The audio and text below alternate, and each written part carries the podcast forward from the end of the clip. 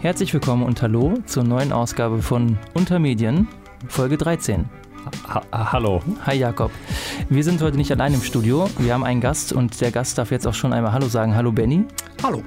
Bevor Benny aber gleich, ich will nicht unfreundlich sein, mit uns diskutieren darf, denn wir sind ein bisschen nervös, es ist unser erster richtiger Gast in Untermedien, möchte ich noch einmal kurz auf die letzte Folge eingehen, Jakob. Ja, äh, du hast es angekündigt. Ja. Äh, sind dir grobe Schnitzer unterlaufen oder mir auch? Also mir sind zwei ähm, grobe Schnitzer unterlaufen, dann ist uns noch ein klitzekleiner faktischer Fehler unterlaufen. Ja. Ähm, die Leute haben unseren Ombudsmann kontaktiert und der hat mir natürlich sofort Bescheid gesagt, dass da was nicht stimmt. Ich, ich muss zwei Sachen korrigieren. Ich habe behauptet, dass Jan Böhmermann, das war aber ein Versprecher, im offenen Kanal Berlin seine ersten richtigen Moderationsschritte gemacht hat. Das ist natürlich Quatsch. Es war im offenen Kanal Bremen. Da sind Ja. natürlich in unserer Rechtsabteilung die Drähte heiß gelaufen. Ja, und ich habe statt vom zweischneidigen Schwert vom zweischneidigen Pferd gesprochen, was daran liegt, dass dieser Laden um die Ecke vom Benno-Haus so heißt. Ja. Wir senden übrigens aus dem Benno-Haus in Münster. Ihr hört uns bei Ostviertel MS oder bei Spotify, Apple Podcast oder anderen Podcatchern eurer Wahl. Und jetzt kommt der grobe Schnitzer. Ja. Also in der letzten Folge ging es ja, Benny hat es ja auch vollständig gehört, habe ich schon mitbekommen. Er nickt, ja. äh, da ging es um äh, Medienkontrolle und unter anderem um den Rundfunkstaatsvertrag. Mhm. Und wir haben beide, also ich habe es gesagt, aber ich glaube, wir haben beide dem zugestimmt, äh, gesagt, dass der Rundfunkstaatsvertrag ausschließlich Anwendung findet auf Rundfunk. Das ist aber nicht ganz richtig. Seit 2007 heißt der Staatsvertrag äh, Staatsvertrag für Rundfunk und Telemedien. Mhm. Und es gibt auch äh, tatsächlich Anwendungsbereiche im Telemedienbereich. Wir Vor haben ja allem- auch von den Telemediengesetzen da drin gesprochen. ja, durchaus, aber ich wollte es nochmal klarstellen. Ja, ja, ne? Und richtig. insbesondere jetzt in der aktuellen Fassung war ja nochmal diese Änderung, die ja dazu geführt hat, dass ARD und ZDF auf ihren Pages ähm, ja ausschließlich oder größtenteils sich auf Bewegtbildmaterial fokussieren sollten, um die armen, armen privaten Redaktionen zu entlasten, denen es so schlecht geht, weil sie sich freiwillig in diesen Wettbewerb begeben haben und keine Chance haben, mit ihren Qualitätsinhalten sich durchzusetzen. So, Aber ich dachte, es geht jetzt um unsere grobe Schnitzer. Nein, das war es auch schon. Okay, gut. Ja, ich wollte es nur äh, richtig stellen, bevor äh, wieder die Leute Sturm laufen. So, jetzt, äh, jetzt äh, möchte ich aber unseren Gast ankündigen und ich muss dazu sagen, dass äh, das fällt uns heute nicht ganz leicht, denn es ist unser erster und richtiger und bislang auch deswegen einziger Gast. Wir haben ja auch lange mit uns gerungen, ob wir überhaupt Gäste wollen. Also nein, du, du hast nicht so lange mit dir gerungen, aber ich, ich habe mit dir. Egal. Ja, ja, gut, du hast ja gesagt, dass dich das vielleicht stört. Äh, Nein, äh, nicht mich, sondern unsere ja, Hörerschaft. weil jetzt plötzlich so ein Dritter unsere Dynamik zerstören könnte. Ja. Aber bislang lassen wir ihm keine Chance dazu. Der, der, der Kultstatus, den wir schon erlangt haben. Okay. Also, äh, unser Gast äh, ist jemand, den wir selber schon längere Zeit kennen. Wobei äh, wir ihn vielleicht auch gar nicht richtig wiedererkennen. Darüber werden wir gleich äh, ausführlich sprechen. Er war jahrelang. Ich war erstaunt, wie, äh, wie ich dich noch erkenne. Also, ja, ja, aber er, er hat sich visuell nicht so, doch, doch ein bisschen schon. Er hat einen seriöseren Touch bekommen. Er war nämlich jahrelang hier im Bennerhaus ein ganz fester Bestandteil. Er hat unsere Praktikantinnen und Praktikanten bespaßt. Das klang jetzt komisch, ich, es gegendert habe. Kinder und Jugendliche auch, Studierende, Freiwilligendienstleistende und viele mehr. Mhm. Dann hat er seine Ausbildung zum Mediengestalter Bild und Ton hier im Benno-Haus abgeschlossen und ist dann ausgezogen, um auch außerhalb der Medienmetropole Münster äh, seinen Eroberungsfeldzug in den Medien fortzusetzen. Ist dann nach Köln gegangen.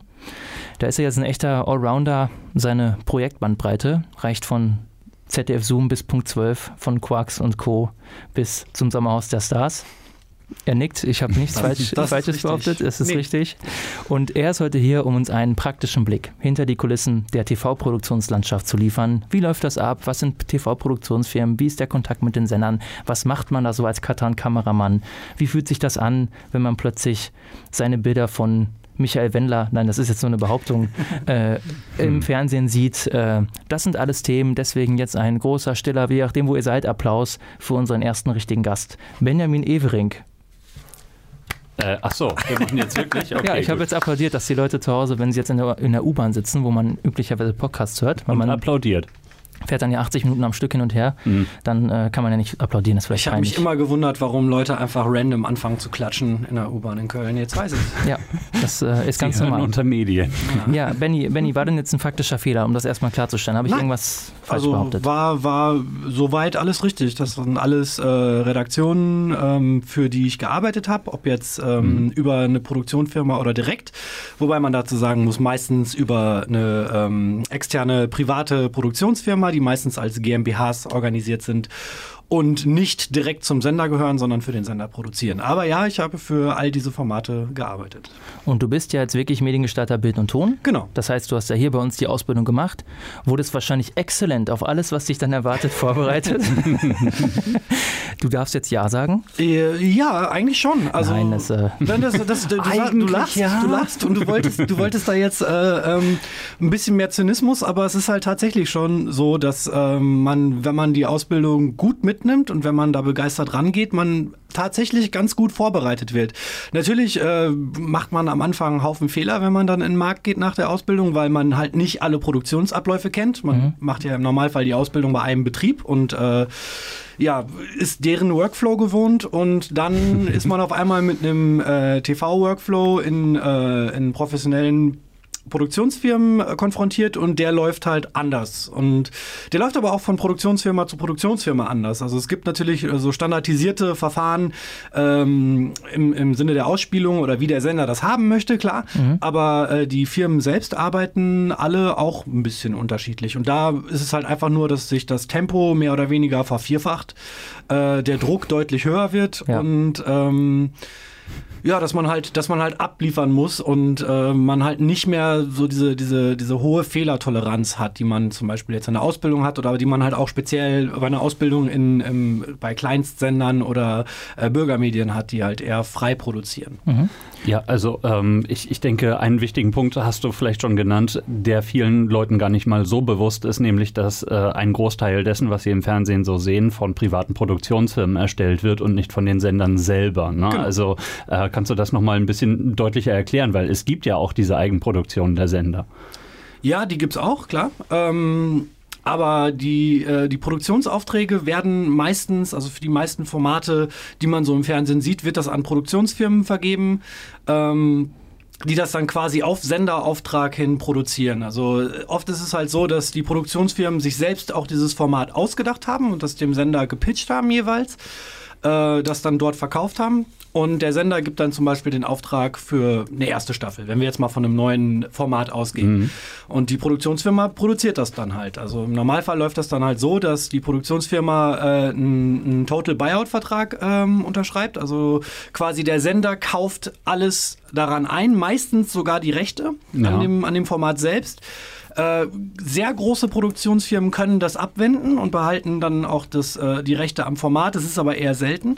Also es, ist, es, gibt ja aber auch tatsächlich Sendungsformate, die schon den Sender gewechselt haben. Sowas wie äh, Big Brother oder Nur die Liebe zählt oder sowas war auf unterschiedlichen Sendern zu sehen. Das war dann also äh, äh, im Besitz der Produktionsfirma genau. verblieben. Richtig. Und mhm. die haben dann wahrscheinlich, also das weiß ich jetzt nicht genau, ja, ja, aber gut, das, da kann ich jetzt Oder wurde, man kann ja auch Lizenzen kaufen. Also ja. ne, ein totes Format kann ja auch ein anderer Sender sich einfach dann holen. Richtig. Und Big Brother ist ja auch keine deutsche deutsche Idee. Ja, da, davon und, mal ganz abgesehen. Ja. Also da wurde sowieso nur ein Lizenzeinkauf äh, betrieben und es kann auch sein, dass äh, dem Sender oder der Produktionsfirma, da bin ich jetzt nicht so drin, äh, bei Big Brother, äh, einfach stumpf die Lizenz ausgelaufen ist ja. und ähm, die Lizenz dann neu vergeben wurde.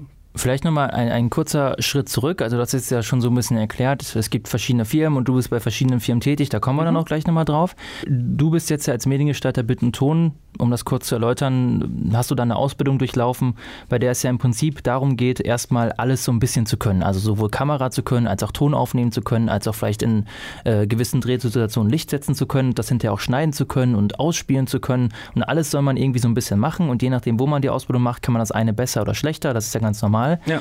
Und äh, wenn du jetzt aber so als Mediengestalter Bild und Ton ähm, fertig bist, das war bei dir ja so, dann wäre für dich auch so die Frage, was mache ich jetzt damit? Also gehe ich studieren, mache ich eine andere Ausbildung und du bist dann ja wirklich relativ zügig nach Köln ja. und hast dann da ja dein Glück gesucht. Wie ist das denn gelaufen? Also wie hast du so die ersten, sagen wir mal, Aufträge bekommen oder wo hast du angefangen? Hast du dich anstellen lassen? Wie ist das gelaufen?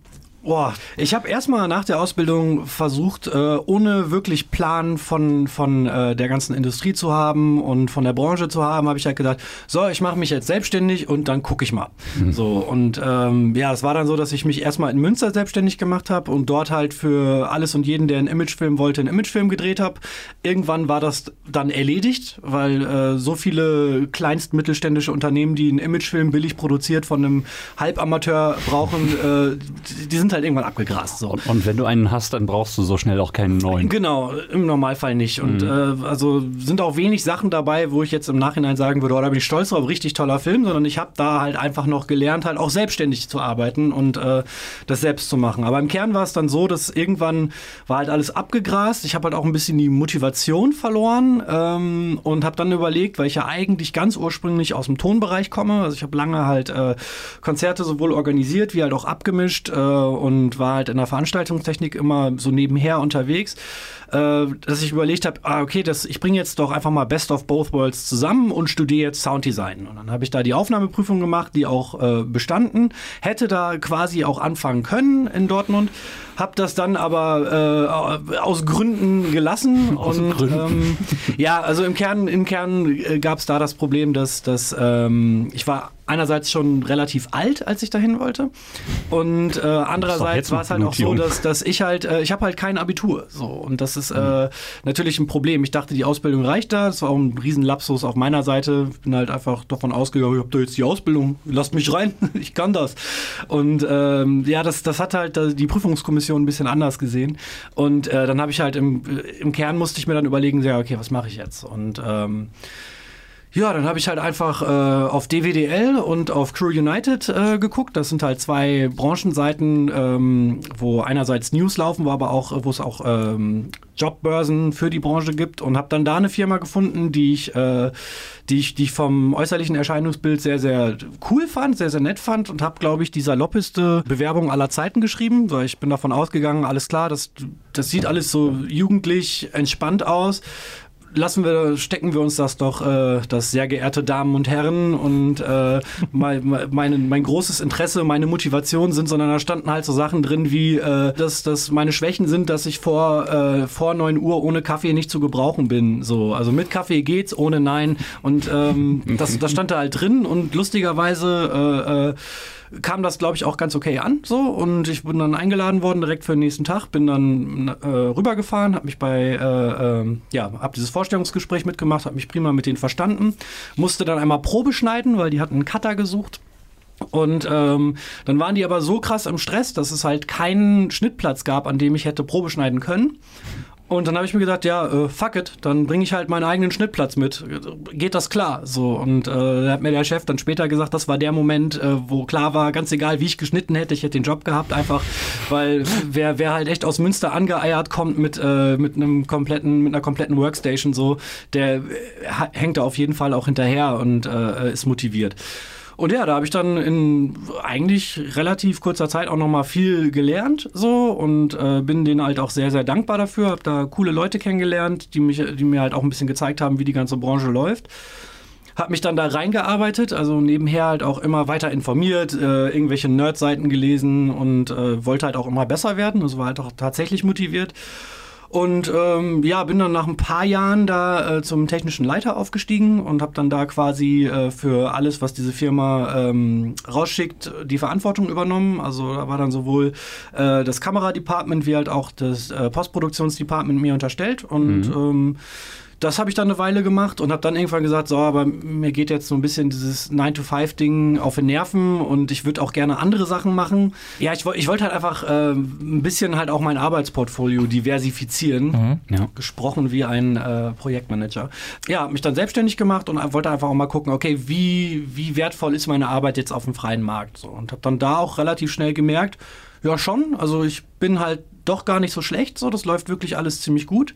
Ähm, habe halt äh, ja viele Erfahrungen bei vielen, vielen, vielen verschiedenen Produktionsfirmen gemacht und äh, habe jetzt gerade selbst gegründet. Also habe jetzt eine kleine Firma mit oh. einem Kollegen aufgemacht und wir produzieren jetzt Dokumentationen und Reportagen. Glückwunsch, sage ich mal. Nee, sehr, sehr cooler ähm, Werdegang. Also ich, ich habe mich gerade so ein bisschen gewundert, weil mh, hm, ich durchlaufe diese Ausbildung hier ja gerade selber noch mhm. ähm, und äh, werde in einem knappen halben Jahr fertig sein. Ich lege es dann wahrscheinlich ziemlich drauf an, ähm, ja, relativ schnell in eine Festanstellung zu kommen. Mhm. Und du bist dann ja gerade aus dieser Festanstellung heraus, also aus einer sehr komfortablen Lage ja eigentlich, mhm. äh, dann wieder rausgegangen. Ähm, hat sich jetzt gerade für mich so angehört, als ob ob dir dieser Schritt gar nicht mal so schwer gefallen ist, einfach weil, weiß nicht, die Frustration äh, irgendwie da war oder zumindest der Wille, Nö. wirklich äh, ein bisschen was anderes auch noch zu machen. Ähm, hat das einfach an der Stelle so stark überwogen, dass du gar nicht anders konntest? Nein, also ich würde mal sagen, wir leben auch nicht mehr in Zeiten, also vor allem unsere Generation, wo man einen Job halt einfach über 20 Jahre hält. Das, das passiert halt einfach nicht. Also ähm, der Schritt ist mir tatsächlich nicht so schwer gefallen. Das hatte aber jetzt auch keine, keine Motivations- oder Frustgründe, ja. sondern äh, es war halt einfach nur, okay, das, die Branche ist groß so und ich will halt mehr ausprobieren. Ich will gucken, wo ich lande. So, ich will schauen, äh, was ich noch so kann. Ich will mich auch weiterentwickeln, weil das, das war ein einziges Problem, was ich, was ich bei der Firma hatte. Das äh, dass ich dann irgendwann das Gefühl hatte, ja, okay, ich bin jetzt hier und kann hier jetzt viel machen und habe auch sehr, sehr viele Freiheiten, aber ich habe halt niemanden mehr, von dem ich jetzt direkt lernen kann. Ja. So, und ich wollte halt einfach mehr lernen. Ich wollte halt äh, besser werden in meinem Job so und äh, auch, auch äh, ja, halt einfach andere andere Workflows ausprobieren, größere Workflows ausprobieren, halt mit mehr Material arbeiten, mit äh, vielen verschiedenen äh, und anderen Kameratypen arbeiten, mit äh,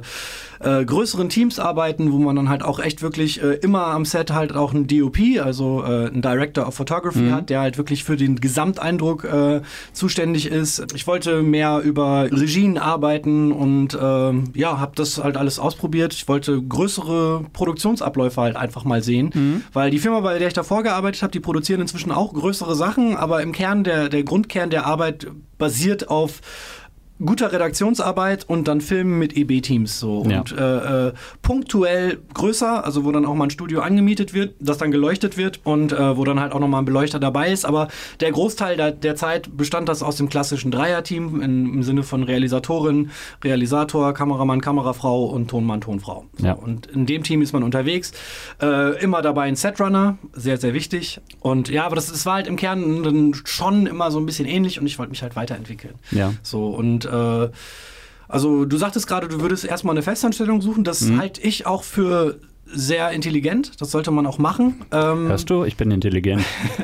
weil ähm, ich kriege das ja auch mit oder habe das halt auch, äh, als ich dann damals in die Leitungsposition aufgestiegen bin, äh, auch gemerkt, dass, dass halt viele Leute auf den Markt drängen, die halt frisch aus der Ausbildung kommen. Mhm.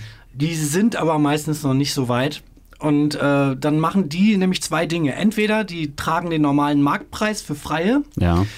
Und dann werden die einmal gebucht und dann merken die Realisatoren, die mit denen arbeiten, okay, die sind noch ein bisschen langsam, die kennen, können den Lingo noch nicht, so das dauert alles noch ein bisschen länger. Die sind jung und motiviert, aber da fehlt es da und da und bei so einem Dreh muss halt äh, alles einfach fix gehen. So, ja. Da gibt es halt keine Zeit, äh, jemandem noch groß zu erklären, was jetzt, äh, was jetzt das ist, warum da jetzt eine andere Linse auf die Kamera muss. Und bei, im Schnitt kann man auch nicht irgendwie ähm, ja, darauf warten, dass der Cutter halt äh, irgendwie seine, seine Avid-Settings das vierte Mal umbaut, weil er es immer noch nicht hinkriegt oder dass er halt einfach den Workflow der kompletten Produktion nicht kennt und dann einfach ähm, auf, einer, auf einer Timeline schneidet, die halt überhaupt nicht äh, für den Workflow gemacht ist und dann später ist das Material ähm, zwar nutzbar, aber man, da muss dann nochmal ein anderer Cutter ran, der das alles umarbeiten muss. Im Kern einfach nur, die meisten Leute sind dann noch ein bisschen zu unerfahren.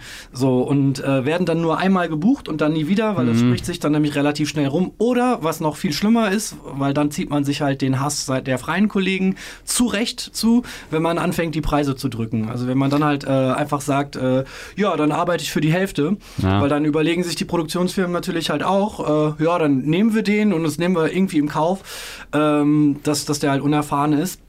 Äh, und dann bleiben die halt auch äh, über einen längeren Zeitraum mal da, aber es, pass es, passieren dann viele Fehler. Dann drückt es die Preise für die Branche und es drückt die Qualität in der Branche. Genau, richtig, das ja, passiert dann. Und ähm, darum halte ich halt auch erstmal in einer Festanstellung anfangen, offen sein, okay Leute, ich bin hier fertig mit der Ausbildung, ich mhm. bin halt auch fit in den, den Gebieten aber ich kann natürlich nicht von 0 auf 100 sofort euer Tempo mitgehen. So. Das habe ich halt auch damals gesagt. Ich habe auch gesagt, okay, das, das werde ich nicht können. Ich kann nicht äh, straight Vollgas geben und, ähm, und, und halt genauso arbeiten wie die anderen Cutter. Und als ich dann die ersten paar Male auf dem Dreh war, musste ich dann halt auch sagen, so hey, auch zu den Realisatoren, ähm, so, ja, cool, dass du mir da jetzt vertraust, aber ich werde halt, was die anderen Kameramänner abliefern, werde ich noch nicht so schnell abliefern können. So, ich habe die dann oft beobachtet, weil ich auch mal Tonmann gemacht habe und auch so kleinere Drehs halt äh, gemacht habe, aber das war halt einfach, das, das Tempo war halt auch noch nicht da. Ne? Also ja. Also ich habe dann länger mal mit der Technik gekämpft, mit der Kamera, länger überlegt, wie ich das Licht setzen muss. Und inzwischen ist es halt einfach so, man sieht einen Raum, man kennt die Möglichkeiten, man weiß, was man an Equipment dabei hat, man baut das schnell auf und das geht halt schnell. So. Ja. Und äh, die Erfahrung braucht man aber auch erstmal. So. Und das, da macht erstmal eine Festanstellung bei einer, bei einer, bei einer Firma, die ähm, die dich auch lässt. Die dich lässt, äh, total Sinn. Das ja, ist halt auch ja. echt der beste Einstieg. Ah. Vielleicht dann einmal so, ähm, das würde mich jetzt interessieren, weil du ja auch selbst gesagt hast, du wolltest so ein bisschen dein Portfolio diversifizieren mhm. und verschiedene Produktionsabläufe mitbekommen. Das hast du jetzt ja auch. Ich glaube, ich habe es ja auch im Intro so ein bisschen gesagt, so die größten Extreme, die wir haben. Gieß dir ruhig was ein, ist kein Problem. ist das nicht deine Nuckelflasche? Ja, aber es ist, Benny und ich haben ja schon öfter Speichel getauscht. Ja. Wenn wir das jetzt drehen würden, dann müsste man jetzt eine Detailaufnahme davon machen, wenn man den Headshot nicht drin hatte. Einen ja. schönen Insert und so, richtig genau, toll. Richtig.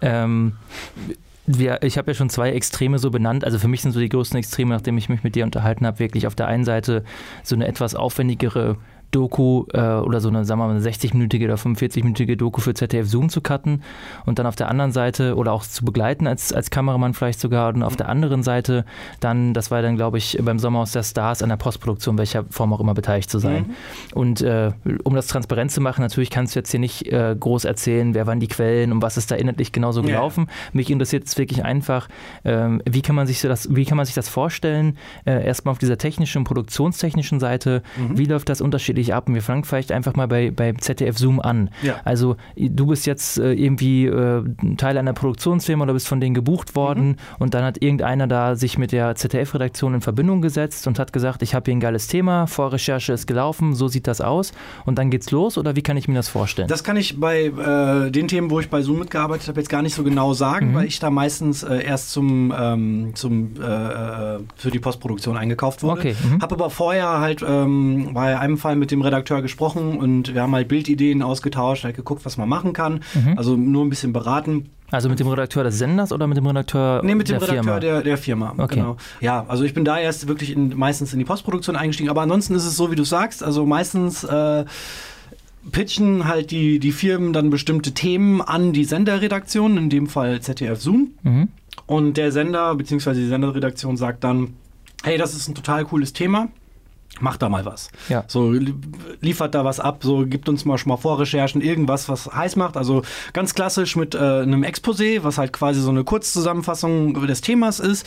Und meistens und im besten Fall ist es dann halt auch so, schon so, dass die, dass schon Kontakt besteht jeweils zwischen der Firma und der Senderredaktion, äh, wo man das halt auch auf kurzem Dienstweg bespricht, wo man dann halt sagt, okay, das und das haben wir, das und das brauchen wir, so und so wollen wir das machen und ähm, wie findet ihr das? Was möchtet ihr davon haben? So und äh, ja, die Senderedaktion gibt dann meistens äh, den Daumen nach oben und äh, dann wird halt daran gearbeitet.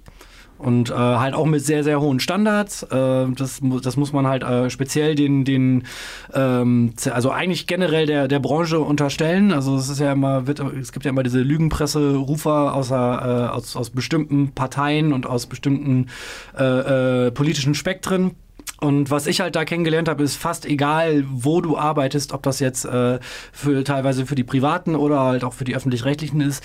Es gibt einen sehr, sehr hohen inhaltlichen, faktischen Anspruch. Also hm. nur weil jemand äh, äh, was Brisantes sagt, heißt das nicht, dass es sofort reinkommt, sondern es muss halt erst überprüft werden, ob das stimmt. Mhm. Dann geht das Ganze noch auch noch mal durchs Legal, also durch eine durch eine ähm, Abnahme. Durch einen Juristen wird das nochmal. Genau, es wird halt, äh, geht durch juristische Abnahme, danke.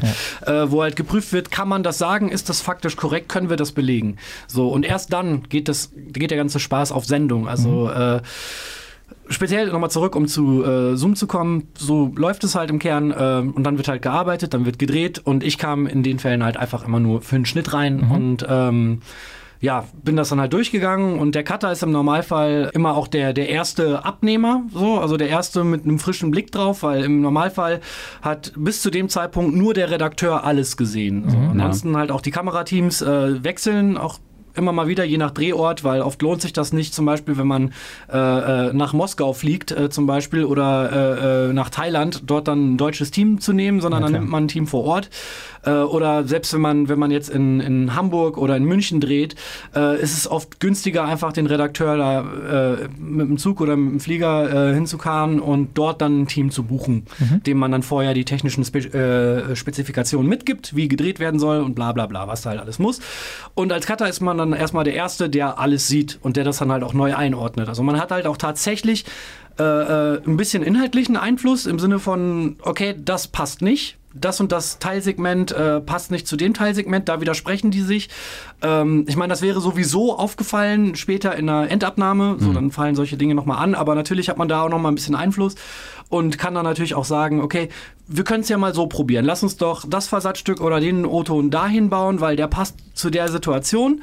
Also der abgesetzte O-Ton, den der zwei Stunden später gefilmt wurde, den kann man da reinbauen, weil der die Situation einmal komplett einordnet und äh, äh, inhaltlich ergänzt. Und das sind halt Sachen, die kann man halt auch als Cutter machen. Äh, das heißt, da arbeitest du dann eben auch sehr eng mit äh, dem Redakteur oder der Redakteurin zusammen an der Stelle wahrscheinlich. Ne? Ja, klar. Also, die ganze Zeit wahrscheinlich. Ja, ja. genau. Also mhm. ab dem Moment, wo man, wo man zusammen an der Workstation sitzt, arbeitet man zusammen. Man ist halt ein Team, ja. man arbeitet nicht gegeneinander, man, man unterstützt sich äh, und äh, ja, man versucht halt einfach den bestmöglichen Film daraus zu hauen. Also genauso ist halt auch eine Redakteurin Redakteurin oder ein Redakteur halt auch der erste Abnehmer meiner Arbeit. Also wenn ich mhm. da halt irgendwie ähm, mir eine tolle Bildcollage überlegt habe und denke halt, boah, ich hau da die und die Musik drunter und das passt perfekt zum Text und dann ist das alles totale Grütze, aber in dem Moment fand ich das gerade total geil. So, dann kann mir, dann sagt mir halt auch eine Redakteurin, ja, ey, Idee ganz nett, aber das ist, irgendwie passt das gerade atmosphärisch überhaupt nicht. Mhm. Und ähm, dann haben die recht. das ist dann halt auch ja. oft so. Und man kontrolliert sich halt gegenseitig, man hilft sich gegenseitig, man unterstützt sich gegenseitig, bis dann der Film fertig ist. Und mhm. dann kommt halt, ähm, äh, dann gibt es meistens erstmal eine interne Abnahme. Das läuft dann halt nur quasi mit dem Chefredakteur innerhalb der Produktionsfirma, in der man arbeitet. Äh, da kommen dann nochmal Sachen rein, wie, okay, wir haben hier das Teilsegment äh, in Berlin das ist total öde und das bringt uns inhaltlich nicht weiter. Der Film hört da, also der verli verliert an Momentum an der Stelle und eigentlich die, die Protagonisten, die wir da getroffen haben, die, die tragen inhaltlich nicht weiter zu dem Film bei. So, das ist halt Beiwerk, auf das wir verzichten können, raus. Und dann schneidet man das raus und ergänzt dann andere Stränge durch, durch mehr Informationen, durch mehr Arbeit, durch mehr Bilder und äh, dann bringt man das wieder halt auf Länge. So. Und danach, wenn das, wenn diese Änderungen einmal gemacht sind, dann gibt es halt die externe Abnahme, dann sitzt man da mit dem Chefredakteur der Produktionsfirma und mit ähm, einer Redakteurin äh, von jeweils der Sendung, in dem Fall wäre das dann Zoom, und geht dann einmal nochmal den kompletten Film durch. Und dann geben die halt auch nochmal ihren Senf dazu und sagen halt, hey, das und das äh, funktioniert hier noch nicht, äh, das können wir, können wir so vielleicht nicht sagen, wenn das zum Beispiel so eine Sache ist, die ähm, also sagen wir mal, wir haben, wir haben in dem Film jemanden, also Zoom ist ein investigatives Magazin, mhm. so, und da gibt es halt jemanden, der hat halt Mist gebaut und der wird dann halt kalt konfrontiert vor der Kamera. Und dann sagt der, haut der Redakteur dem halt äh, ein bisschen was um die Ohren und man denkt sich im Film, boah, total geil. Und dann kann halt trotzdem noch kommen, so, ja, das ist alles total cool. Ähm, das, das, das passt auch in den Film rein dramaturgisch gedacht, aber das können wir inhaltlich nicht halten. Mhm. Dann muss das raus. So, ja. selbst wenn, äh, und das, das kann halt passieren, dass das manchmal das Kernstück des Films ist. Und man muss dann am Ende sagen, so, ja, in der Konfrontation, wir haben, äh, ähm, wir haben, wir können halt nur Sachen nehmen, die faktisch drin sind und vielleicht der härteste Punkt, äh, der halt auch am, äh, äh am, am gesellschaftsrelevantesten wäre, der muss dann raus, weil man es einfach nicht klar juristisch und inhaltlich belegen kann. Mhm. So, dann, dann ist das weg, dann verschwindet das. Mhm. So, und äh, und wenn es nicht da passiert wäre, dann wäre es bei der juristischen Abnahme passiert, die dann nochmal extern stattfindet. Anyway, ähm, dann ist es halt so, dass, dass äh, wenn dann, dann kommen nochmal die Änderungswünsche von, von ähm, der Senderredaktion, die mhm. baut man dann noch ein. Die sind in den meisten Fällen, weil die Kommunikation sehr eng ist, äh, äh nicht so ausufernd. Ähm, und dann wird der Film gemastert und geht zum Sender, dann wird da ausgespielt und äh, läuft. Zoom ist ja schon, was glaube ich den journalistischen Standard angeht, wahrscheinlich das, äh, ohne jetzt den anderen Formaten, an denen du mitgearbeitet hast, ja. was unterstellen zu wollen, wahrscheinlich kommen wir ja wird da ja der höchste äh, Standard also, angesetzt worden. Genau. Absolut. Ist ja auch zu Recht ja auch, äh, ich, ich würde mal sagen, so die Story im ersten und ZDF Zoom, das ist ja so äh, genau das ähnliche Prinzip, äh, gleiche Verpackung sozusagen, so von außen, ne? wenn man sich genau. das anguckt, gleiches Prinzip. Ähm, wie wie lang ähm, kann ich mir das vorstellen, wenn du jetzt reinkommst als Cutter mhm. und zu dem Zeitpunkt ist ja die Produktion an und für sich erstmal durch. Ihr seid jetzt also in der Postproduktion drin, jetzt geht es richtig los sozusagen für dich. Ja. Ähm, bis zu dem Zeitpunkt, wo du das Material zum ersten Mal sichtest, bis zu dem letzten Endabnahmetermin, wo die Leute sagen, geil, so können wir es jetzt nehmen. Wie lange dauert das in der Regel? Ja, das ist, das ist immer verschieden. Also die, die Zeitabläufe können halt variieren. Mhm. Im besten Fall äh, wird halt meistens, äh, ist es gut geplant und man hat dann zum Beispiel, sagen wir mal, für, für ein 30 Minuten oder für ein 40 Minuten hat man dann 15 Schnitttage im Maximum. Und dann ist das auch alles abgearbeitet. Es gibt natürlich Worst Cases, wenn irgendwas im Schnitt dann einfach nicht funktioniert. Also ähm, gar nicht mal technisch, sondern inhaltliche Stränge, die sich wer ausgedacht hat, funktionieren nicht so, wie man sich das vorgestellt hat. Und dann muss man halt entweder noch nachdrehen, neu drehen oder muss das halt äh, anders bauen und halt anders, äh, äh, ja, anders zusammenschneiden, damit es halt äh, den Drive behält und äh, damit halt, ja, damit es gut wird. Ähm, dann kann es ein bisschen länger dauern und es kann sogar sein, dass wirklich, dass es fertig ist nach diesen maximal 15 Tagen und ähm, dass dann ganz alles auf, auf Turbo geschaltet wird und dann geht da ganz schnell die Legal drüber, ganz schnell Senderedaktion drüber und dann kann das einfach auch noch einen Tag später laufen. Das mhm. ist möglich. So, ja. Aber das ist dann wirklich äh, mit, also das muss dann vorbereitet werden, dass das so sein soll. Ähm, aber dann, dann kann das sein. Aber es kann halt auch sein, dass äh, man im April produziert und das ganze Ding läuft dann im Oktober. Also produziert im Sinne der Postproduktion, man ist dann fertig im mhm. Mai und äh, dann läuft es im Oktober. Das ist möglich, das gibt's, das passiert. Im Normalfall ist es aber äh, nicht so. Es wird meistens halt so geplant und so produziert, dass es innerhalb der nächsten vier Wochen, äh, äh nachdem es im Schnitt war, läuft. Ist auch für die meisten Themen wahrscheinlich sinnvoll. Genau. Die sind genau. ja auch manchmal zeitrelevant. Richtig. Äh, oder es geht um irgendwas, ähm, wo man jetzt ja vielleicht auch demjenigen oder derjenigen Story, der man auf der Spur ist, jetzt nicht noch monatelang Zeit geben möchte. Äh, oder es, man hat Missstände aufgedeckt oder sowas und dann Genau. Ach, können wir aber erst in fünf Monaten mhm. den Krankenhausmissbrauch zeigen oder sowas. Ja, also, genau. Das geht nicht. Das sind rein fiktive Beispiele übrigens, das genau. hat jetzt wirklich nichts mit ja, dem zu tun. Oder was man macht halt eine Reportage über, über ähm, giftige Stoffe in Winterjacken und man zeigt es im Sommer, es bringt halt ja. ein Ziel. Ja. Ich, ich wollte halt gerade sagen, der große Eisdielen-Test jetzt mitten im Winter, das, das wär's. Genau. Das macht natürlich keinen Sinn. Aber das sind ja eher so Magazinstücke. Ja, ja. Es sei denn, man ist in Australien dann, wenn oh, ich, wenn ich Bundeswehrsoldat in Australien bin, dann kann ich mich vielleicht über einen Eisdielen-Test äh, bei ZDF Zoom, das ist ja auch bekannt für seine Eisdielen-Tests und im Sommer werden dann genau. auch die Wasserrutschen im Bikini getestet, das ist sehr wichtig. Ja. Das ist, äh, da fühle ich mich wohl, dann fühle ich mich gut aufgehoben. Für den internationalen Markt wird es dann halt noch äh, äh overdubbed und äh, mhm. synchronisiert und dann ja. geht das so raus. Ja, beim Eisdielen-Test dachte ich jetzt auch weniger an ZDF Zoom als mehr so an Sachen, die auch schon mal hier so gelaufen sind. musst, musst du nachher rausschneiden, Jan. Klassisches äh, äh, Feel-Good-Ding. Also ja, so ist man, es. Kann man immer machen. Feel-Good ist das. Mhm. Das ist nichts Verwerfliches. Nein. Es geht ja auch darum, den Leuten ihre Lebenszeit etwas, also der, den Lebenszeit, die Lebenszeit der Leute etwas zu erleichtern, ihnen das Gefühl zu geben, denen geht es viel schlechter als mir. Da gibt es ja auch entsprechende Formate. Ja. Benny, kommen wir zu einem anderen Format. Das hat jetzt aber nichts damit zu tun. Nein, äh, also ich, ich will, will, dir auch nichts in den Mund legen oder sowas, aber als du mir im, im redaktionellen Vorgespräch davon berichtet hast, dass du bei Sommerhaus der Stars ja auch beteiligt warst, mhm. ähm, da habe ich natürlich aufgehorcht, weil das ist ähm, auch eines der ganz wenigen Formate jetzt aus meiner persönlichen Warte heraus, weil ich mir ja relativ viel auch angucke. Ja. Und wenn es auch nur ein bisschen ist, um zu wissen, was das ist. Mhm. Aber Sommerhaus der Stars ist wirklich so eins der Dinger, wo ich von vornherein dachte, das läuft jetzt ja, ich habe es hab's nochmal anguckt, läuft es ja auch schon ein paar Jahre. Ich glaube, das war jetzt die vierte Staffel oder die dritte. Ja.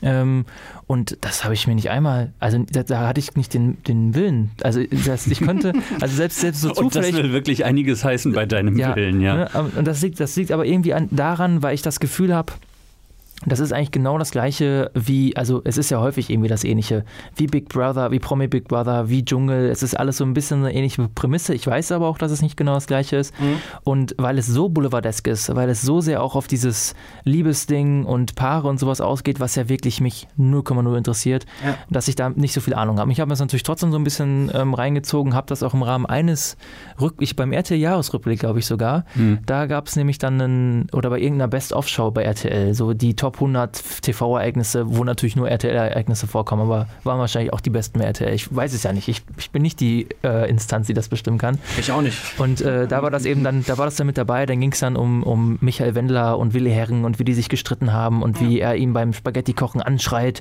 Was hast du gesagt? Was hast du gesagt? Und dann sitzt der Wendler da und ist ganz ruhig. Und ich saß da und habe es natürlich Stunden dann so reingezogen bei diesem Best-of, weil ich auch echt so dachte: Wahnsinn, äh, Willi Herren ist ein Magier, der kriegt es hin, dass man Michael Wendler souverän und vernünftig findet findet.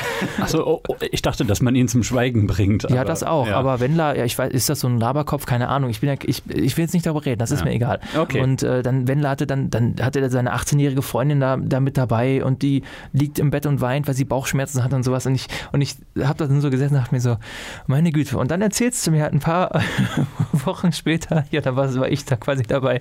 Und äh, äh, du warst ja in der Postproduktion auch beteiligt genau. als Postproduktionsleiter? Äh, ja, also der Titel Titel war, glaube ich, äh, äh, Postproduktionsrealisator. Also im okay. Kern habe ich das halt. Äh, ja, habe ich, hab ich das Mastering gemacht und äh, die Farbkorrekturen und ansonsten halt auch immer geguckt, dass alles läuft, dass die Cutter mhm. äh, zu tun haben, dass die Redakteure genügend Cutter haben, die arbeiten können und äh, ja, also war dann quasi der, der äh, Producerin und da unterstellt mhm. und ähm, genau. Und also du musst jetzt auch nicht genau in die technischen Details einsteigen, ähm, aber einfach, dass die Hörerinnen und Hörer das einmal so ein bisschen verstehen, wie sowas läuft. Also mhm.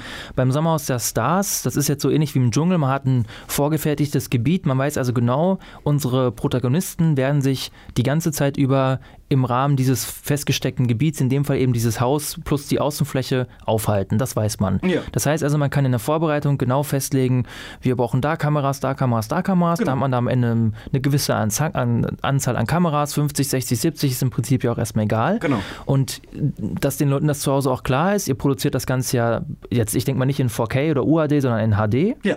Und äh, auch in HD fallen da unglaubliche Datenmengen erstmal theoretisch ja. an.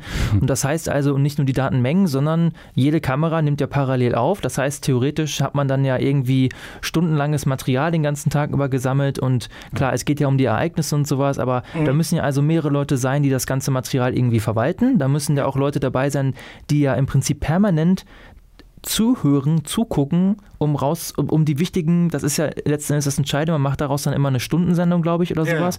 Und man muss dann quasi so 24 Stunden oder sowas oder 48 Stunden, ich weiß gar nicht, wie oft kommt das, einmal pro Woche kam das? Einmal pro Woche. Ja, und dann muss man aus diesem ganzen Material, und beim Dschungel ist es ja noch krasser, weil da ist es ja quasi live, also immer so ein paar ja, Stunden später muss genau. es raus, muss man das dann ja irgendwie zusammenstellen und dann eine Dramaturgie entwickeln, einen roten Faden, die Storylines bekommen und mhm das ist ja alles Wahnsinn, was ich jetzt irgendwie so beschrieben habe. Also wie, wie funktioniert das dann im Groben? Äh, also du, wenn du jetzt da am Ende das Mastering gemacht hast, kriegst du ja quasi den fertigen, das fertige Zeug und, und knallst dann nochmal alles drüber, was notwendig ist. So stelle ich mir das vor. Aber was machen die Leute davor alles, damit das bei dir so ankommen kann überhaupt? Ja, also es fängt halt damit an, dass äh, während des Drehs, das ist, das ist ja nicht, findet ja nicht im luftleeren Raum statt, da mhm. sind ja Leute und ja. Äh, die schreiben mit. Also da sind halt äh, sowohl Redakteure vor Ort wie halt auch äh, Logger. Mhm.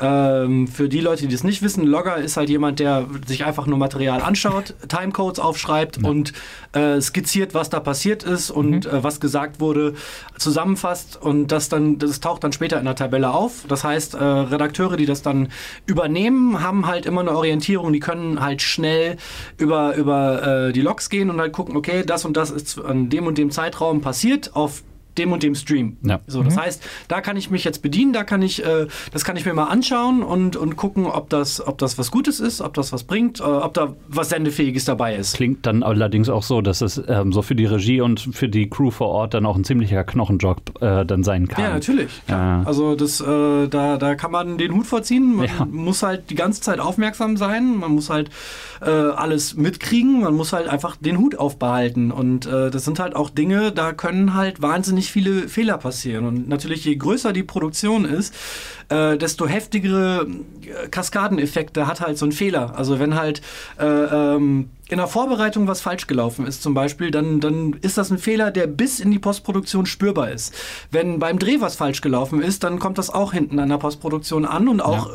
im Produkt. Und wenn zu viele Fehler passiert sind, hat man ein scheiß Produkt. Also dann hat man halt einfach einen miesen Film, eine miese Folge äh, und kann das halt nicht zusammenhauen. So. Ja. Das, äh Jetzt muss man so mal aus der Straße sagen, war ja ein gutes Produkt, ist ja auch gut angekommen, Quoten passen und so weiter und so fort. Ja. Und äh, muss man einfach so festhalten, ich bin jetzt wirklich ausnahmsweise mal gar nicht die Zielgruppe, aber das muss man einfach so sagen.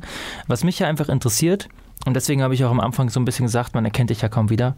Ähm, weil du vom Typ her, ähm, und ich sage es mal so, die meisten träumen ja eher davon, ja, wenn ich jetzt Kameramann bin, Cutter bin, dann cutte ich halt die abendfüllenden Dokus und so ein Kram. Das ist ja meistens erstmal das Ziel. Ja. Und ähm, wie, wie, kriegt man das hin?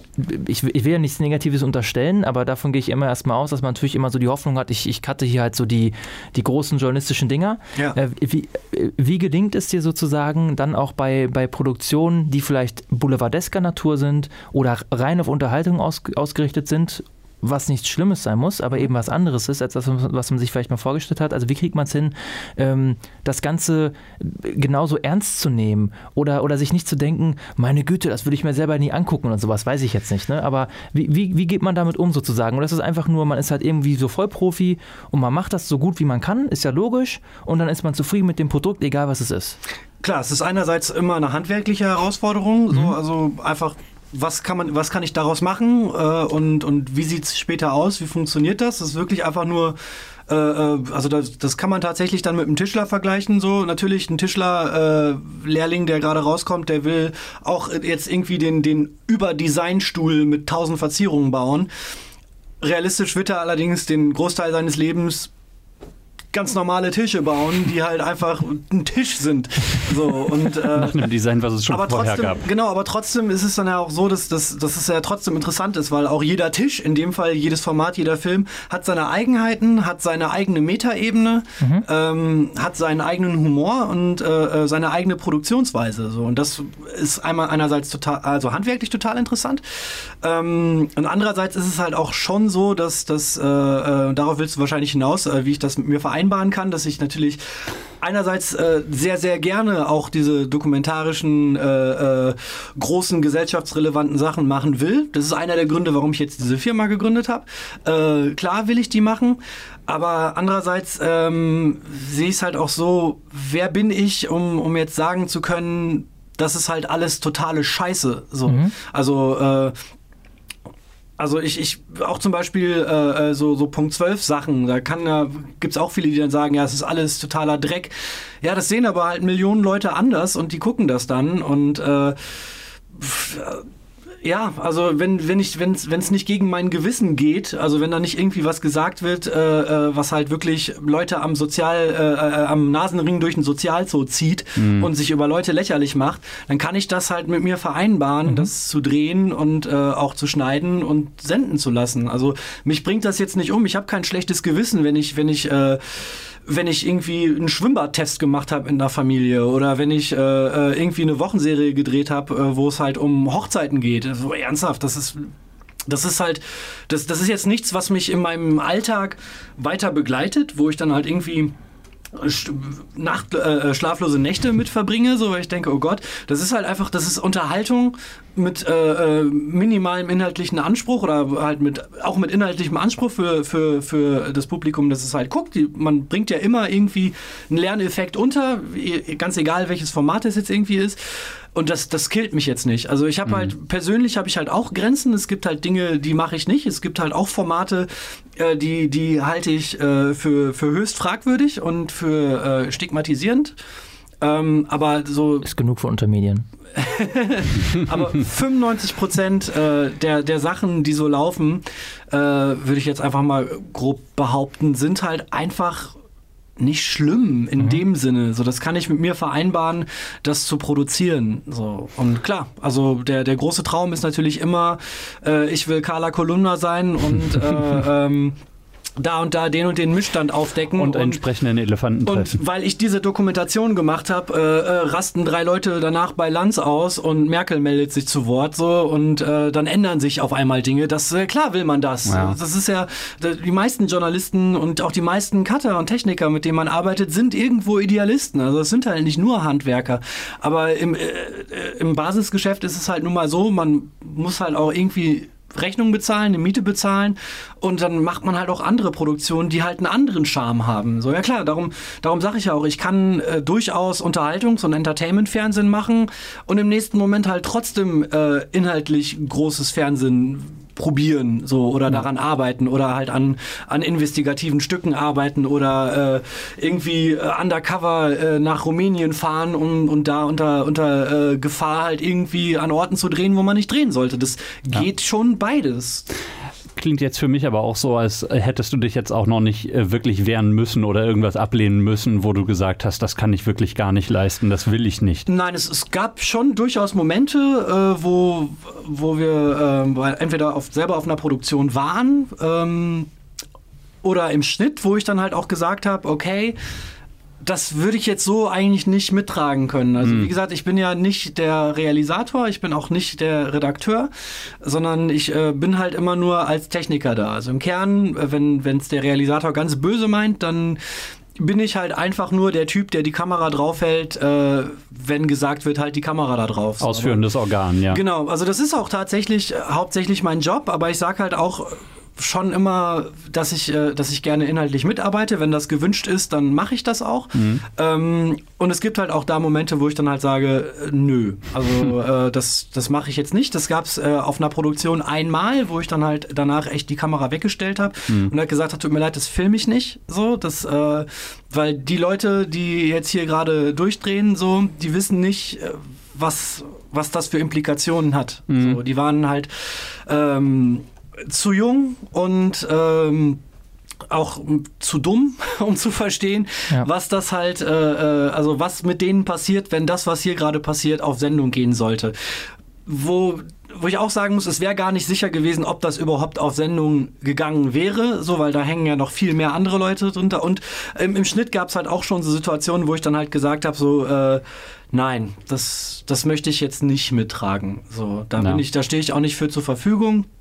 Und äh, das habe ich dann halt auch kommuniziert und das war auch immer okay. Also da gab es dann halt nie so ein, ja, nee, das machen wir jetzt und jetzt verpiss dich hier so, sondern. Ich wollte gerade sagen, da brauchst du ja aber schon ein gewisses Standing für, um dann das auch sagen zu können überhaupt, oder? Ja, also Weiß ich nicht, ob man hm. dafür ein gewisses Standing braucht. Also man muss da, glaube ich, einfach integer sein und das gut begründen können, warum man, warum man da jetzt so ein Terz macht. Ne? Mhm. Also, also es gab halt eine Situation, äh, da das war, das war für eine Magazinsendung für die Privatmedien. Ähm, da ist ein es war eine Sportsendung, also es ging um Sport und mhm. um Leute, die Sport machen wollen. Und das war halt so ein witziger Typ, so ein, äh, äh, so ein Kölsche Jack so ein bisschen.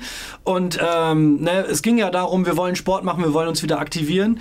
Und es gab natürlich so ein Vorher. So, wir haben die vorher Sport machen lassen, dann so ein riesiges Trainingsprogramm absolvieren lassen und dann nochmal nachher. Und da gab es halt einen Moment, da ist er auf die Waage gestiegen so und äh, hat das halt auch selbst kommentiert. Und äh, da äh, habe ich halt Tuba-Musik drunter gelegt, so, weil das halt Sinn gemacht hat. Der hat sich selbst über die Situation lustig gemacht. so, und es war, äh, äh, mhm. das passt halt, der war jetzt auch nicht fett oder den, sonst Den Tuba-Battle von Jason Shaw.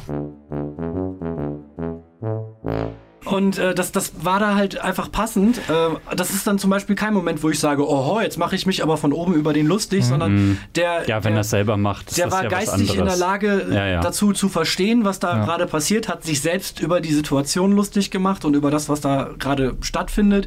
Und dann kann man das durchaus unterstützen. So. Und äh, also ich, ich würde auch sagen, meine, meine Grenzen sind halt weiter, als, äh, als sie das jetzt irgendwie mit Anfang 20 waren, wo man halt ja. noch äh, deutlich äh, rehäugig idealistischer durch die Welt gelaufen ist. So, also es mag zynisch klingen, aber ich, ich, ich kann mehr Dinge vertreten und abstufen zwischen äh, wie schlimm ist jetzt das und wie schlimm ist das und wie ist der, der gesellschaftliche oder der, der soziale Impact für die Protagonisten jetzt, wenn das so laufen würde. So, das, das kann ich, ich maße mir an, das halbwegs einschätzen zu können, um mich dementsprechend zu verhalten und äh, ja, also mir trotzdem zum Ziel zu setzen, meine Protagonisten, die ich habe, halt nicht zu verarschen.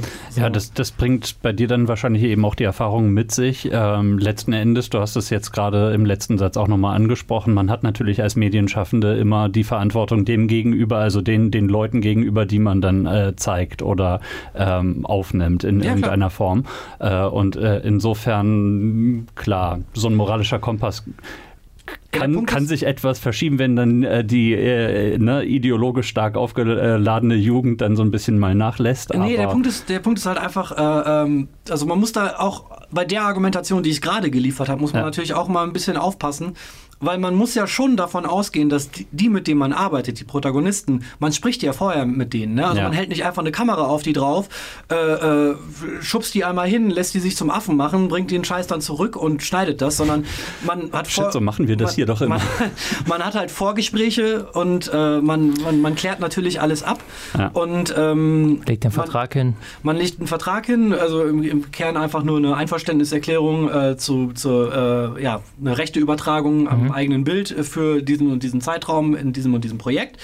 Äh, und man muss natürlich immer davon ausgehen, dass die Leute, mit denen man zu tun hat, zurechnungsfähige, autonome Menschen sind. So, also wann kann ich nämlich zum Beispiel äh, als, als, als äh, Redakteur oder als Cutter oder als Kameramann sagen, ich spreche dem jetzt seine eigene Autonomie ab, indem ich jetzt sage, er weiß nicht, was er da tut. Mhm. So, das ist ja auch enorm elitär. Das ist halt auch ein bisschen so eine Gratwanderung. Ja. So, und das muss man halt auch ja. immer so ein bisschen mit bedenken. So, klar, wenn ich einen 18-Jährigen da vor der Kamera habe, dann weiß ich, der hat, der, der kann noch keine Ahnung davon haben, äh, äh wie Medien funktionieren, wie halt, äh, äh, also was auch, was auch für Lawinen auf einen zustürzen können, wenn irgendwie was passiert, was dann viral geht und äh, wo dann ein Meme draus wird. So, das, das hat enorme Einflüsse, ja. klar. So, aber ähm, da, da muss man dann schon ein bisschen gucken und das halt auch klar machen.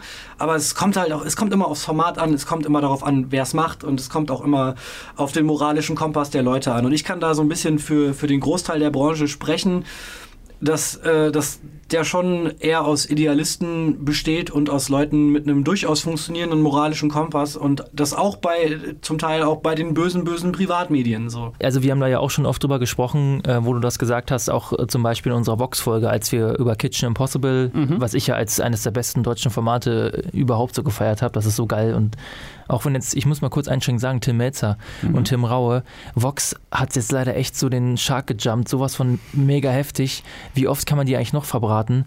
Die testen ja gerade alle möglichen Formate. Tim Raue kommt nur noch als zynisches Oberarschloch rüber. Und dann ist Melzer jetzt auch noch mit Sascha zusammen in diesem RTL-Format. Das haben sie am Samstag jetzt gehabt.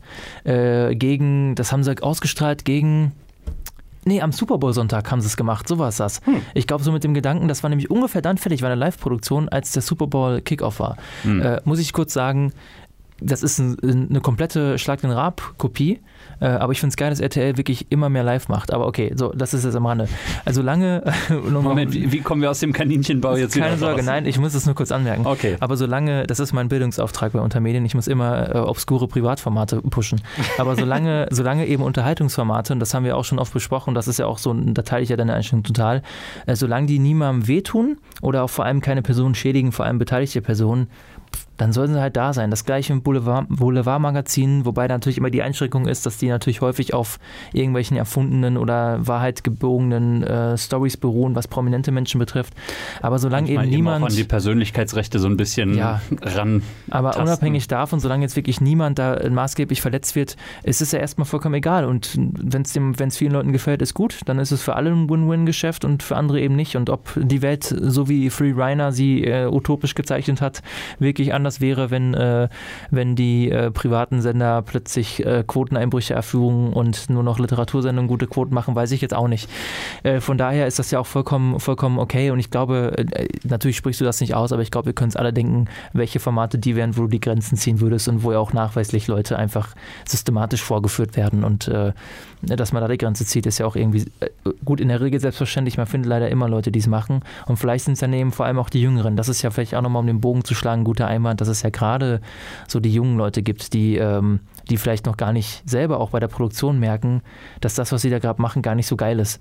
Ähm, vielleicht noch mal eine äh, Frage, äh, weil ich in den letzten Jahren das auf YouTube immer gehäufter wahrnehme. Also wir haben ja letztes Mal in der Folge auch darüber gesprochen, dass ja die viele junge Leute sagen, ich gucke kein Fernsehen Ja. und sich dann rausstellt, ja, die schalten dann nicht den, das Gerät ein, schauen dann ARD, ZDF, RTL, sondern gucken halt Ausschnitte oder sowas auf YouTube. Ist ja auch, das ist dann, da wird die Distinktion irgendwie nicht gemacht.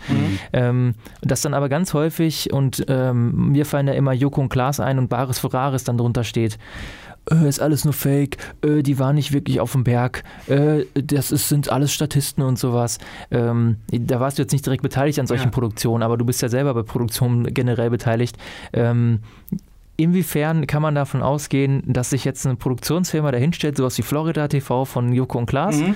und äh, sich die Mühe macht, so eine Sendung wie Duell um die Welt komplett zu faken Mhm. ähm, und äh, darauf zu setzen, dass alle Beteiligten dicht halten darüber. Wie wahrscheinlich schätzt du das ein? Ja, gen, gen null. Also äh, vor allem ist ja halt auch das, äh, wenn, wenn das wird alles gefaked, äh, hat es ja auch immer mehrere Ebenen. Also wie wird das gefaked? Äh, Ja. Wird da, werden da Animationen, Special Effects eingesetzt und da kann ich aus Erfahrung sagen, das wäre so dermaßen teuer, dass der Sender dann einfach sagen würde, äh, yo, coole Idee, aber mach doch einfach den nächsten Hollywood-Blockbuster damit mit der Kohle. ähm, das ist nicht der Fall. Also klar gibt's da, also es gibt immer mal wieder Elemente, die sind halt geskriptet so, also da wissen alle Beteiligten, die da sind, ungefähr, was passieren wird. Ähm, aber jetzt auch zum Beispiel bei Joko und Klaas ist ja auch immer das, was dann gesagt wird, was da gefaked wäre, sind halt so die Reaktionen, wenn halt irgendwas passiert.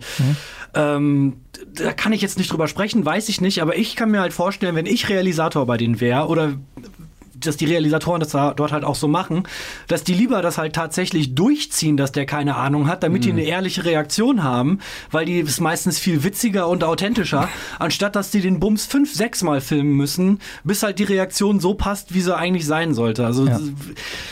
Glaube ich nicht, dass, äh, dass da jetzt großartig viel gefaked wird. Und bei Bares für Rares ist halt, äh, was ist, was soll da Fake sein? Also klar, da werden Inserts gedreht, also Schnittbilder zwischendurch, um halt auch das Ganze äh, zeitlich zu komprimieren und halt konsumierbar zu machen, so, weil ähm, bei aller Liebe zu Bares für Rares, äh, vier, fünf Stunden am Stück für eine Sendung könnte ich mir nicht geben. Das geht nicht. Also muss es natürlich so gemacht werden, dass halt Übergänge konstruiert werden. Sprich, okay, dann zeigt man halt nochmal das, äh, dass das Produkt oder das, äh, die Rarität, die mitgebracht wurde, einfach nochmal close aus dem, äh, auf den Tisch und schneidet dann halt drunter. Ähm, ja, schön, dann kannst du jetzt zum Händler gehen. Ne? Und dann das nächste Bild ist dann halt einfach nur quasi vielleicht nachgedreht, weil das situativ überhaupt nicht so cool war und nicht geklappt hat. Einfach nochmal nur, wie diese Händlerkarte übergeben wird und dann geht sie weg. Und dann hat man ja auch schon den O-Ton äh, jeweils der, der Verkäufer. So. Ja. Und, Also was dann Ich, ansonsten da ja, ich glaube, soll. also die setzen ja tatsächlich Statisten ein, damit das voll aussieht. Das ist ja auch erstmal, und das, das sind jetzt so ein bisschen die Grenzen. Also mal hinten stehen ja immer tausend Leute Schlange sozusagen. Mhm. Ja. Und da ist- hat jetzt natürlich nicht jeder was dabei. Und ich glaube, was, ähm, das, das ist jetzt so, da verschwimmern so ein bisschen die Grenzen. Natürlich, ich sitze da auch immer vor, dann, das wird ja, glaube ich, auch in Köln oder nee, wird in Mainz, glaube ich, produziert. Ich bin gar nicht ganz sicher. Ist ja ZDF, aber es kann sogar sein, ich. Teils in Köln, meine ich auch. Ja, okay, ich bin mir gar nicht. Ja, wenn Thorst nicht da, ich, weiß es jetzt nicht. Aber ich irgendwo. glaube, in, den- vertraglich hat er sich wahrscheinlich zusichern lassen, Köln niemals verlassen genau, zu müssen. es muss alles in den Landesgrenzen äh, des Köln. Ich meine, ich meine Kölschen tatsächlich, dass Bischoften. das in Köln produziert wird. Ja. Äh, und äh, ich wundere mich auch immer, wenn dann Leute aus, aus äh, Ingolstadt äh, anreisen Mhm. und bringen dann irgendeine eine CD mit äh, oder eine Schallplatte, wo sie damit rechnen, 15 Euro zu bekommen. Ich denke mir auch immer so, die Anreise kostet doch wahrscheinlich schon 70 Euro und natürlich wird da, äh, werden da wahrscheinlich systematisch auch Leute gesucht und sowas, aber ist es, was ist dann Fake? Also, äh, ne, also wie definiert man das Ganze dann? Aber natürlich, dass die jetzt da ausschließlich Schauspieler hinschicken, irgendwelche Exponate sich einkaufen, das ist alles so Banane, äh, aber äh, Auch das ist einfach viel mehr Arbeit. Ne? Ja. Dann müsstest du ja dir für jeden einzelnen Schauspieler oder Laiendarsteller, den du anstellst, das mit denen durchgehen, äh, irgendwie 5000 Takes machen, bis es endlich mal irgendwie halbwegs authentisch wirkt, weil da gibt es halt auch innerhalb äh, der Branche spricht man dann von Bauerntheater, wenn man halt dann Laiendarsteller hat, die dann halt dann wirklich sagen, ja, ich habe hier dieses Stück mitgebracht. Das, das kauft man denen ja nicht ab. Also das, man versucht das natürlich, also natürlich ist das real, weil alles andere ist auch wieder zeitlich Ja. nicht machbar und viel zu teuer, weil Wenn der Prota- Fake aufwendiger ist als die Realität. Genau, also ja. man, muss, man muss ja auch bedenken, ein Protagonist, der halt tatsächlich was kaufen, verkaufen möchte und ins Fernsehen möchte, der kostet im Normalfall nichts, weil Ja. der möchte was verkaufen und der möchte ins Fernsehen. Ja. Laiendarsteller kostet Geld. Die Raritäten, die man dann besorgen muss, kosten auch Geld. Die muss man sich dann alles erstmal besorgen. Und Ja. das ist eine so eine Sache, also jeder, jede Produktion möchte die Produktionskosten so gering wie möglich zu halten, damit man Marge machen kann. Ja. So, damit äh, da auch Leute äh, mit Plus rausgehen und damit man seine Leute halt auch vernünftig bezahlen kann. So, und es ist einfach günstiger, sowas real zu produzieren, anstatt äh, irgendwie mit Laiendarstellern zu machen. Zumal die Leute dann ja auch motiviert genug sind, selbst wenn sie ihre Platte dann nur für 15 Euro verkaufen, dann die Fahrtkosten aus Ingolstadt selber zu übernehmen. Naja. Also äh, Hauptsache Fernsehen. Vielleicht, ich, also ich, ich unterstelle mal, vielleicht wird da, weil die Leute vielleicht rarer werden, die da hingehen, ja, wird da mal geholfen, was soll's. Ne? Aber ich denke mir, äh, so viele Schauspieler mit der gleichen Story zu versehen, nämlich ja, meine Oma ist gestorben, das, diese Brosche ist seit 300 Jahren in unserer Familie und ich will jetzt nach Mallorca fahren äh, deswegen will ich die jetzt verkaufen. Also, äh, so viele Stories, da, da traue ich dir mehr Kreativität zu und denke, so ist halt die Welt. Ja, also der, der andere Punkt ist, also Scripting, pass, es gibt ja Sendungen, die skripten ja. definitiv, die waren mal ungeskriptet und sind dann halt äh, ähm, ins Scripting übergegangen, weil aber halt auch die Dramaturgien immer bekloppt Das, das wissen nicht viele. Markus Lanz ist das passiert. Ernsthaft? Nein. ich dachte jetzt auch gerade. Aber es klang realistisch genug, oder? So, ja, du hast, das, du hast das mit so, mit so einem super seriösen Werf ja. gesagt. Da musste ich das erstmal als äh, ernsthaft annehmen. Nee, aber äh, äh, was ich sagen wollte, äh, wenn die Dramaturgien natürlich irgendwann so irre werden, dann machen Laiendarsteller Sinn, weil denen legst du ein Drehbuch hin und dann drehst du halt eine Szene, die halt äh, Impact haben soll, mehrfach.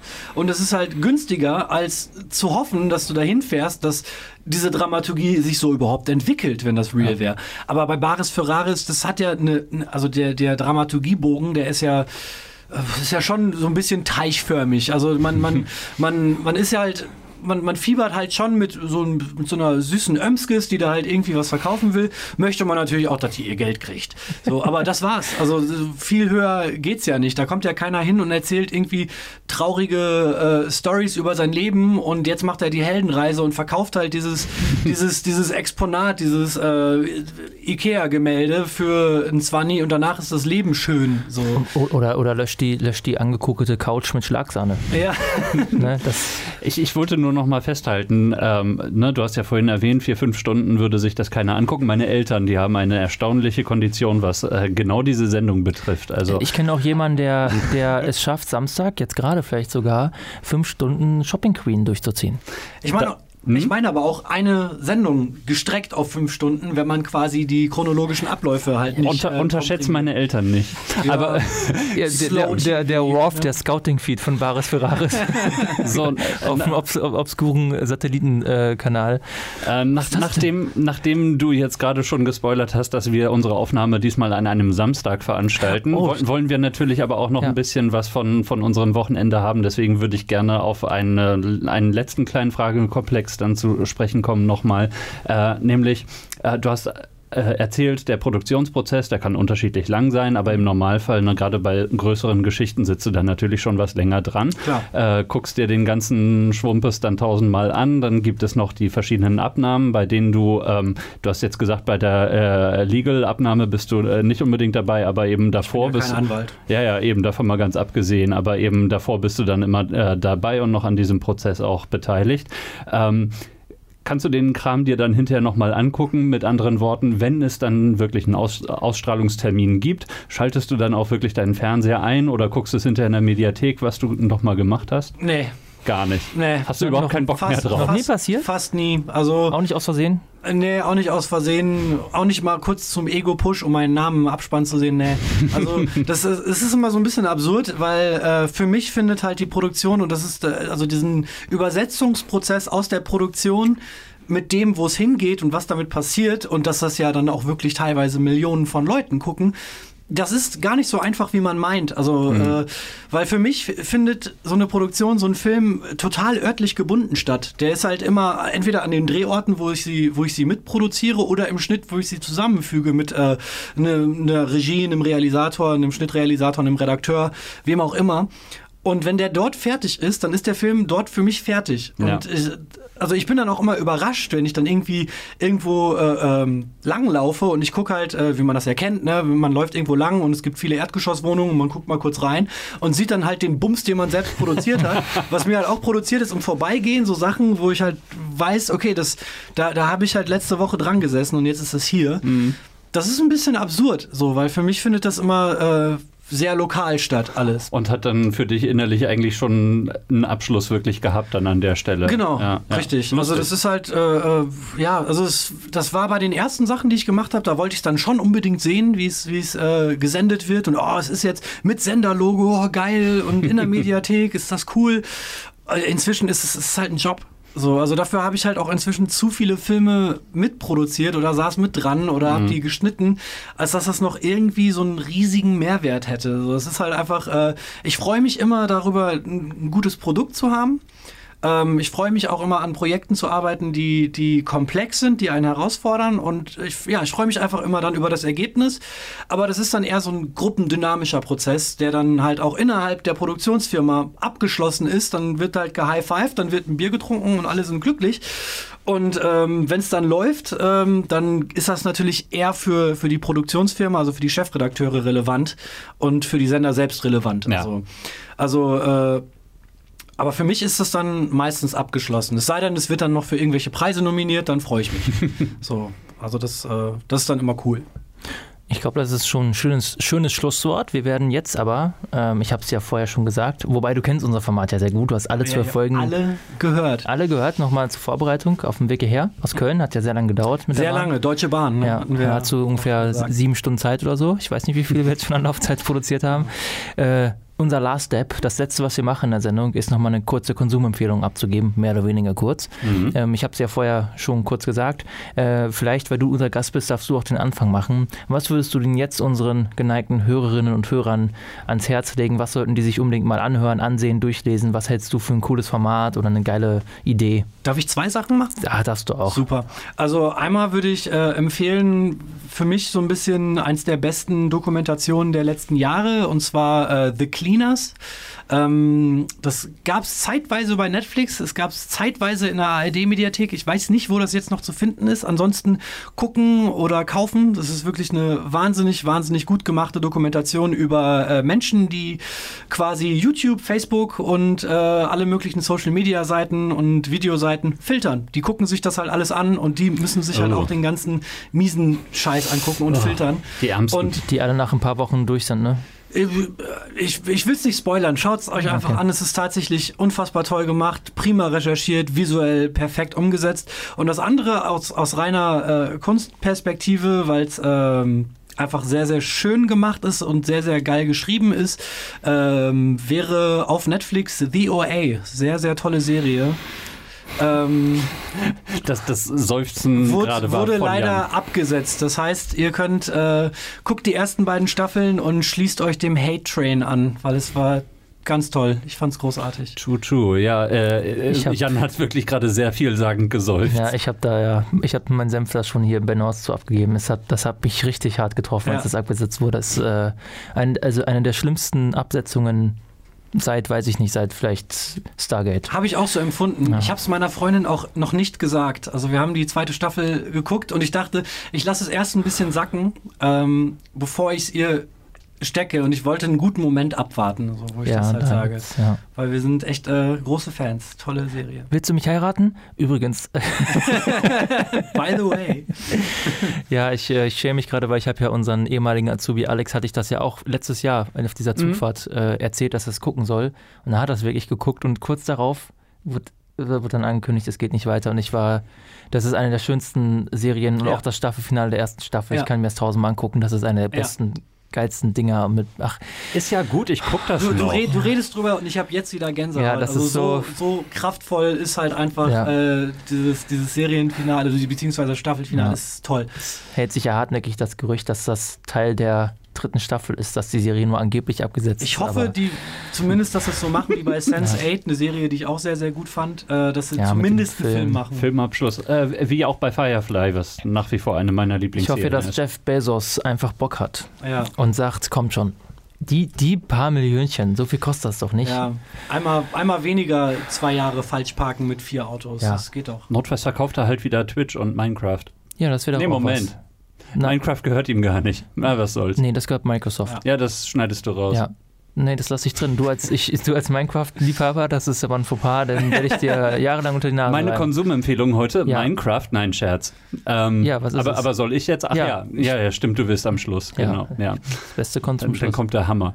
Äh, ja, ähm, meine Konsumempfehlung ist etwas, wo ich auch noch mit auf die Nase fliegen kann, weil äh, es noch läuft tatsächlich. Ähm, äh, bewegt sich auch im, im Serienbereich, denn äh, ich als alter, also wirklich äh, schon von Kindesbeinen an Trekkie.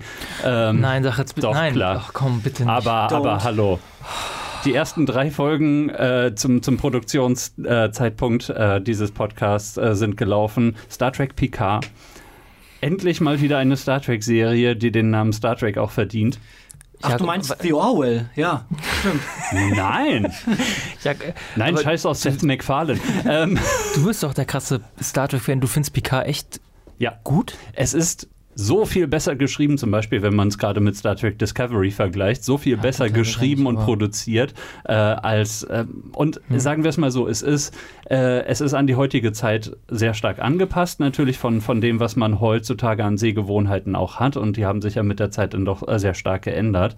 Ähm, aber äh, also ich bin äh, nach den ersten Folgen schon vollständig hooked gewesen und äh, freue mich darauf äh, zu sehen, wie es weitergeht. Und wie gesagt, ich kann ja auch noch ordentlich auf die Nase fliegen und ganz offenbar äh, bin ich äh, hier auch stoße ich auf gespaltene Meinungen. Ich gebe auch, ich gebe deinem Nostalgie-Effekt noch drei Wochen und dann wirst du, glaube ich, anders darüber reden. Meinst du, das nutzt sich ab? Mhm. Ah, ich weiß Also es nicht. ich, ich, hab, äh, ich bin ja nicht der mega Star Trek-Fan. Ich habe äh, ja auch die neuen Sachen alle nicht geguckt. Ich habe Du aber hast Voyager geguckt. Das ist Ja, die ich mag- schlechteste. Naja, ja, ich egal. mag Voyager tatsächlich. Voyager Äh, ich ist mag gut. auch die, also Wie dem auch sei. ich habe äh, die erste Folge Picard geguckt. Also es ist Mhm. eine CBS-Produktion, kann man in Deutschland bei Amazon Prime gucken. Äh, ich wäre noch dazu gekommen. Aber Entschuldigung, okay, ja. Äh, und habe es mir geguckt und zwar nur, um mir das, da kommen wir auf eine alte Konsumempfehlung von mir zurück, Red Letter Media Review mir anzugucken. Die haben nämlich die erste Folge Rich und Mike. Äh, naja, vielleicht bin ich dadurch dann noch beeinflusst worden. Aber ich habe es erst gesehen, habe aber auch da gesessen und dachte mir so, ich habe mir Nein. vorgenommen,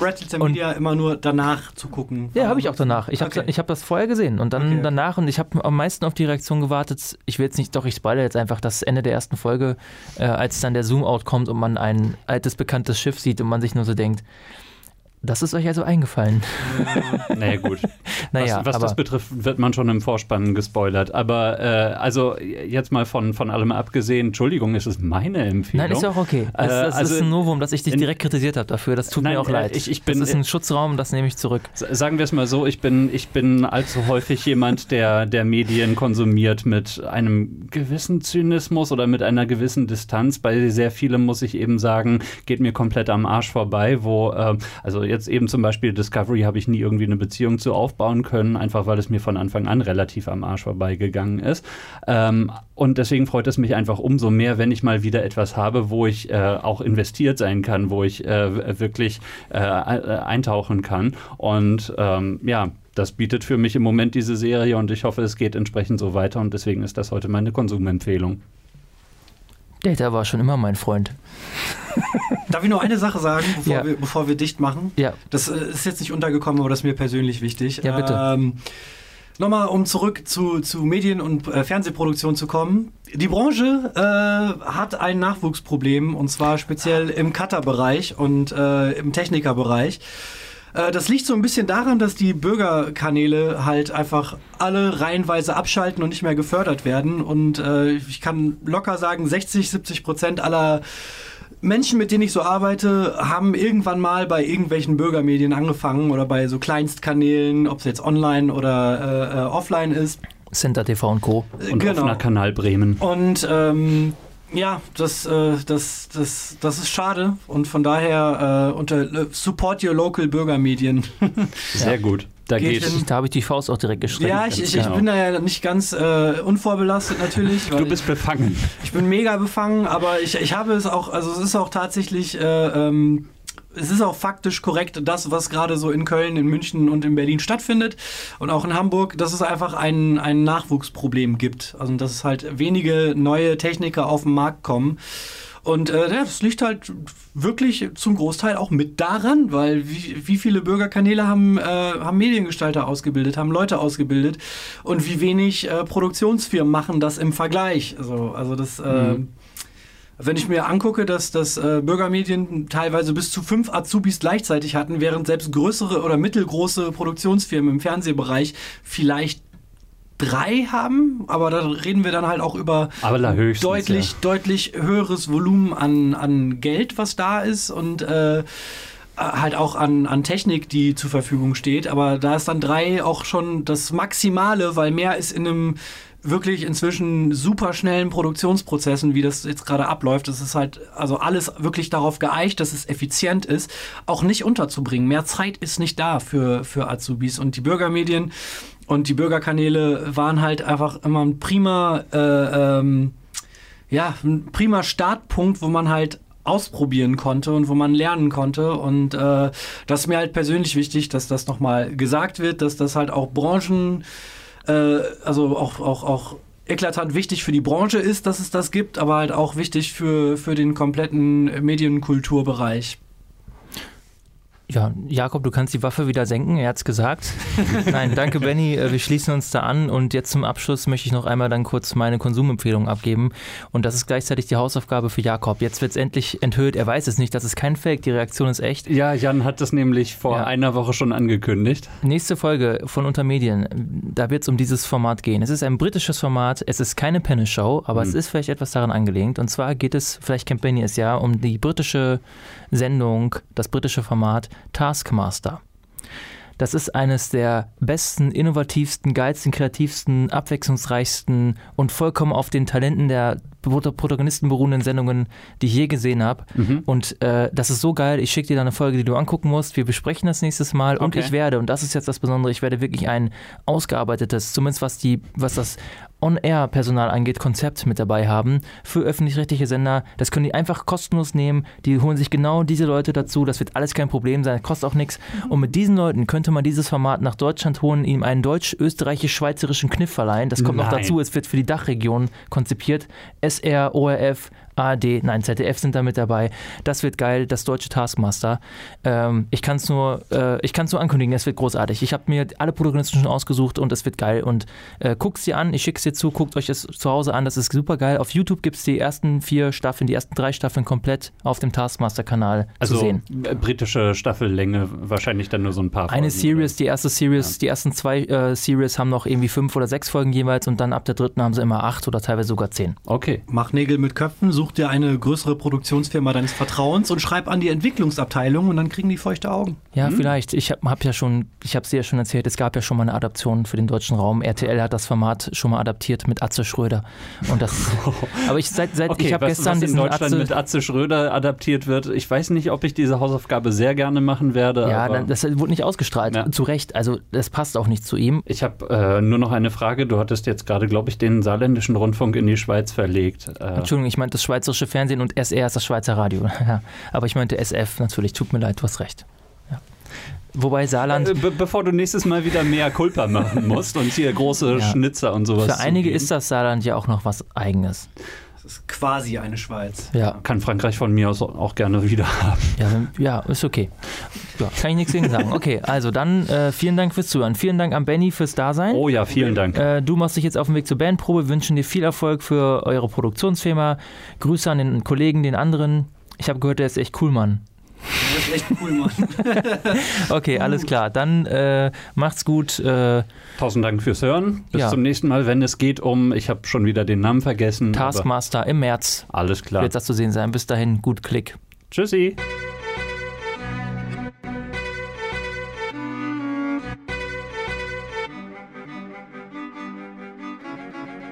Mm-hmm.